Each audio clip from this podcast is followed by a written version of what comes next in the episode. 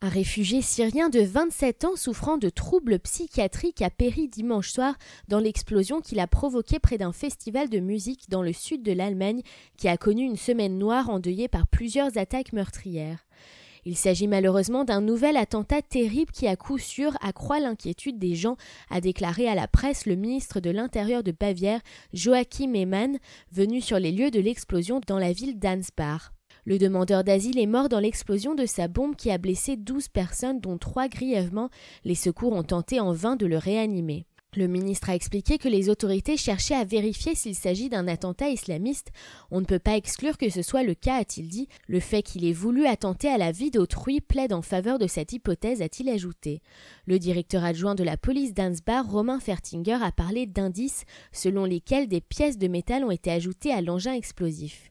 L'auteur de l'attentat, dont la demande d'asile avait été rejetée il y a un an, avait l'intention d'empêcher la tenue du festival de musique pop en plein air auquel participaient plus de 2500 personnes dans la ville, selon M. Herman. Il a essayé d'entrer dans l'enceinte du festival mais a dû faire demi-tour dans la soirée faute de ticket d'entrée. La bombe a explosé peu après vers 22 heures devant un restaurant du centre-ville à proximité immédiate du festival. Le Syrien qui résidait à Ansbach avait tenté par deux fois dans le passé de mettre fin à ses jours et à séjourner dans une clinique psychiatrique selon le ministre qui a précisé ne pas savoir si l'homme avait eu des intentions suicidaires. Il était également déjà connu des services de police, notamment pour un délit lié à la drogue, a indiqué M. Herman à l'agence de presse DPA. Cet attentat survient à un moment où le pays est sous haute tension après une série de tragédies, dont celle de Munich qui a fait 9 morts et 11 blessés vendredi soir. Par ailleurs, il touche l'Allemagne qui, comme le reste de l'Europe, connaît actuellement un contexte d'attentats djihadistes ou de crainte d'attentats. L'Europe a été frappée à plusieurs reprises cette année à Nice en France le 14 juillet, à Bruxelles le 22 mars, par des attaques meurtrières revendiquées par le groupe État islamique. C'est aussi la troisième fois en une semaine que l'État régional de Bavière est frappé par un drame. Vendredi soir, un jeune homme de 18 ans souffrant de troubles psychiatriques obsédé par les tueries de masse, mais a priori sans lien avec le djihadisme, avait tué neuf personnes à Munich et en avait blessé grièvement onze autres lors d'une fusillade.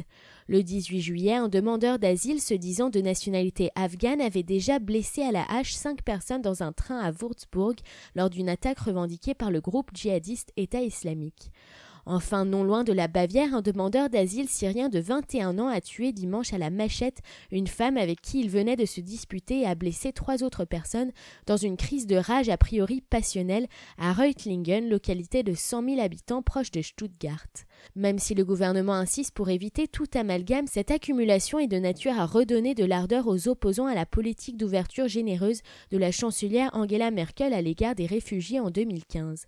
Le ministre bavarois Joachim Herrmann s'est dit inquiet que le droit d'asile soit discrédité par les événements d'Ansbach. La Bavière où se sont déroulées les tragédies de Würzburg et Ansbach est à la fois la porte d'entrée en Allemagne des migrants et une région dirigée par les plus farouches détracteurs de l'ouverture aux réfugiés, les membres du Parti conservateur CSU.